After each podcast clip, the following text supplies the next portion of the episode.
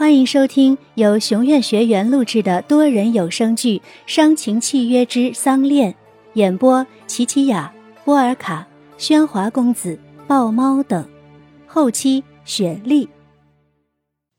第二十一集。白露姐，你觉得朴佑天是个什么样的人啊？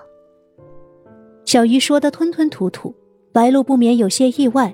终于回过神来，哎，小鱼，还第一次没听你骂他，而是叫他朴佑天呢。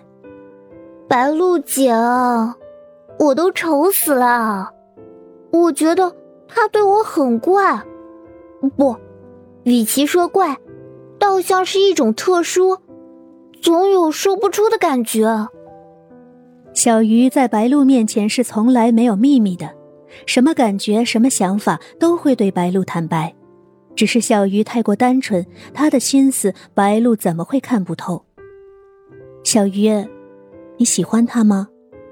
绝不会啊！我怎么可能喜欢这样的大变态啊？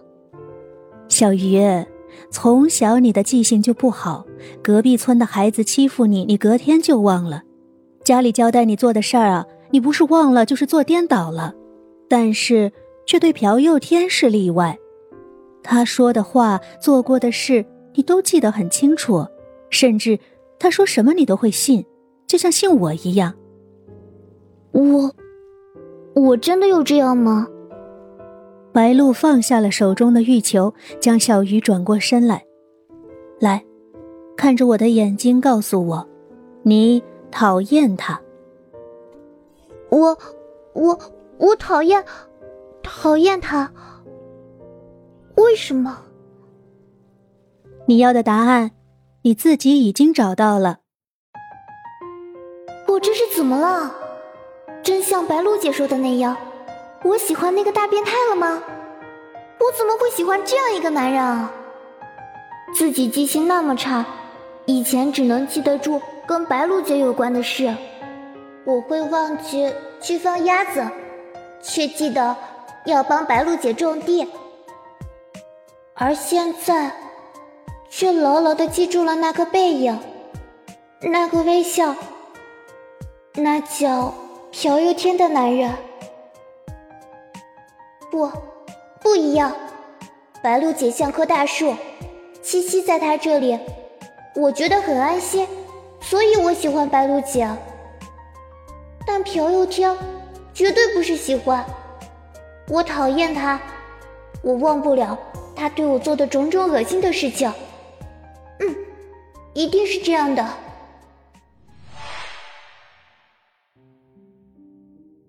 见小鱼沉沉的睡去，林白露才放下心来。但这种踏实又能维持多久呢？白露想到些什么，起身，趁着今晚的安静，他想去会会他。朴管家。嗯。少夫人，真难得你也会主动找我。我来，是想和你谈小鱼的事情。小鱼他……他已经睡了，他看起来很累。你该不会是找我兴师问罪的？朴管家，我看得出小鱼对你的感觉，你对他来说很特别。特别。嗯，我很了解小鱼，他喜欢你，虽然他自己还很模糊，可是他对你是有感觉的。只要你再耐心一些，他会看清楚的。这话怎么听起来像是你要把小鱼托付给我？白露并不了解朴佑天这个人，但直觉告诉他，他不会伤害小鱼。朴管家，我很笨，也不懂得讨人喜欢。燕浩的脾气又像个炸弹，随时会爆。万一，万一以后我惹出什么麻烦来，请不要牵连到小鱼，拜托你护他周全，拜托了。白露对佑天深深的鞠了一躬。白露，啊！白露一愣，嫁入正宅后，这是她第一次这样直呼自己。以后叫我佑天吧。这一刻。他们成了朋友。好，佑天，嗯，晚了，我回去了。嗯，白露，谢谢你特意跟我来说这些。我是个知恩图报的人，一定要给你一份回礼。佑天给了白露一个微笑，这个笑让白露感到安心。他想知道，这样的笑，燕浩会有吗？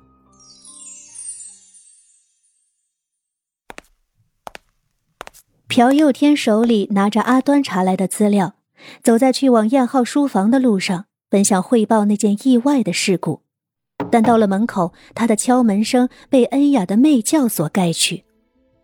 燕浩哥，这几天你怎么了嘛？都不陪恩雅了，让人家好无聊啊！我的小猫，你不是刚从日本玩回来吗？好玩吗？不好玩，没有你在的地方都不好玩。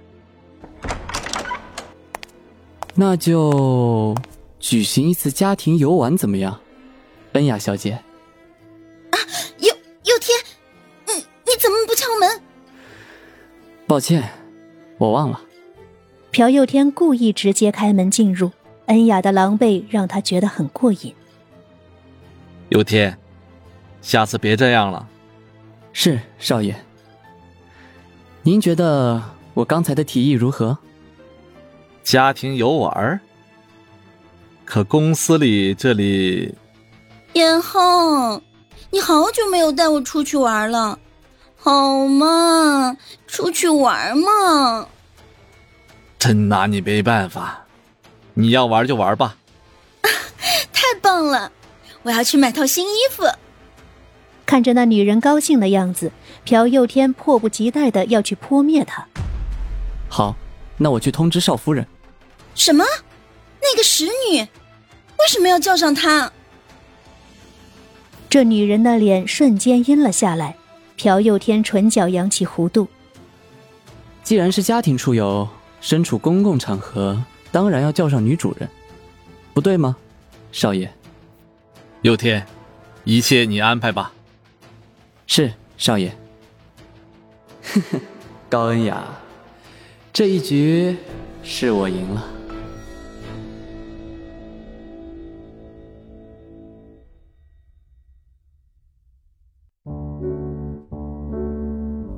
林白露身着黑色长裙，系领戎装，被郑家特意安排的宽大帽子遮去了大半张脸。白露哑然，这真是一场可笑的家庭聚会。燕浩、恩雅、佑天共坐在一辆车里，白露和小鱼则随阿端在另一辆车里跟着。不知道是不是燕浩的安排，车子特意经过那片桑恋树林。啊，白露姐，你看，你看，那树是红的。小鱼，它叫桑恋树。这个冬季来得特别早，它们已被裹上了麻衣，将这条映红的路让给了冬天。佑天为白露准备了晕车药，白露暗暗十分感激这份关怀。车子驶到了游乐园，车子经过嬉笑的人群，这里好热闹。白露姐，到了到了，你快看！白露同意来的目的就是他——摩天轮。也许他能带自己看到故乡。